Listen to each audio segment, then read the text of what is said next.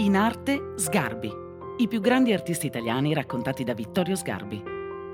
Un podcast a cura di Quotidiano Nazionale. Parliamo di Andrea Mantegna. Andrea Mantegna è stato il più importante pittore del Rinascimento nel nord Italia più importante di chiunque, forse più importante perfino di suo cognato che era Giovanni Bellini, che era più grande di lui come poeta, ma forse meno grande di lui nella capacità di eh, far sentire come l'uomo è dentro una storia. Quella storia è la storia che va dal mondo antico al mondo moderno, dal mondo romano al Rinascimento. E questo dobbiamo capire cos'è il Rinascimento, dobbiamo guardare un'opera di Mantegna. Le opere di Mantegna non sono mai eh, proiettate i suoi soggetti religiosi, perché tali sono i suoi soggetti, a parte qualche ritratto, contro una natura che è la libertà della sua condizione, ma è una natura educata, costruita, è una natura nella quale ci sono le città, le torri, c'è un riferimento a Roma, a Verona, i monumenti. I monumenti sono parte della natura, anzi la illustrano, la arricchiscono e quindi lui, come hanno fatto i pittori del Rinascimento a Firenze, e più di loro, sente la storia, è un pittore di storia. Mantegna sposa una sorella di Bellini e dialoga con lui, quindi sono pittori molto legati e connessi ed entrambi ispirati dal grande Piero della Francesca, che è un filosofo fra loro, ma uno è il pittore della natura, l'altro è il pittore della storia. E quando noi guardiamo anche la sua opera più nota, che tutti hanno in mente, che è il Cristo in scurto, cioè il Cristo morto, quello che sta a Brera, dove si vede lo schiacciamento di questa immagine di Cristo vista dal basso, con i piedi, con qualcosa che io per primo ho accostato all'immagine di Che Guevara quando fu guardato il suo corpo dopo averlo ucciso. E si sente quindi la stessa forza, lo stesso epos che ha questa figura della nostra contemporaneità, del nostro tempo. E però in questa immagine c'è anche il senso di una uh, statuaria antica, è una scultura con un panneggio mosso messa lì sopra il luogo dove il suo corpo diventa come una natura morta, non è soltanto Cristo morto, ma è una rappresentazione di una storia che ha in, uh, nei monumenti antichi della scultura classica il suo riferimento naturale.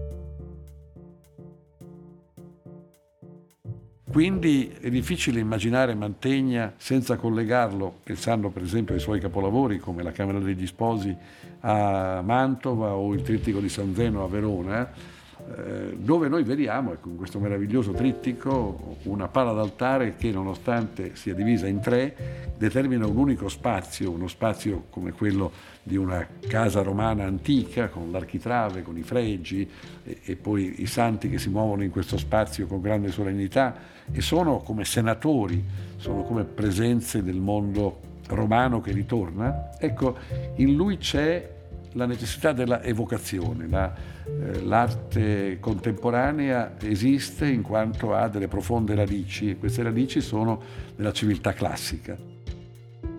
Nessuno è stato più classico di Mantegna. Il suo rinascimento è un rinascimento dimostrativo, mentre quello di eh, Bellini è un rinascimento spontaneo che è nel sentimento, nella coscienza di un uomo nuovo, nella rappresentazione di Mantegna c'è sempre la coscienza che noi abbiamo delle radici storiche nel mondo classico e che questo rinasce. Quindi lui è come un archeologo, è un ricercatore di un mondo perduto che davanti a noi ritorna e si propone appunto con la formula di rinascimento, che vuol dire esattamente un mondo che rinasce partendo dall'ultimo grande mondo che è stato il mondo classico.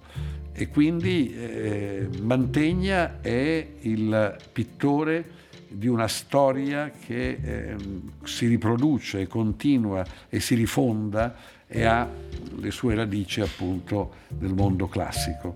Da questo punto di vista mettere a fianco una Madonna di Vantegna e una di Bellini è molto illustrativo per capire come l'una è dipinta come se fosse un marmo, è la pittura di una scultura, è una scultura dipinta e l'altra invece è dipinta come se fosse la carne.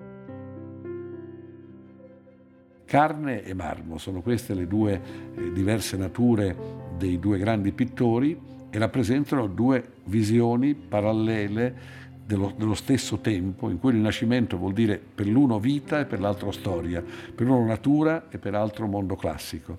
Quindi Mantegna e Bellini si intendono insieme, ma certamente nessuno è stato più eh, fondatamente rinascimentale, più strutturalmente rinascimentale di Andrea Mantegna. Hai ascoltato In Arte Sgarbi, un podcast di Vittorio Sgarbi a cura di Quotidiano Nazionale. Sound design Lorenzo Danesin. Produzione voice.fm.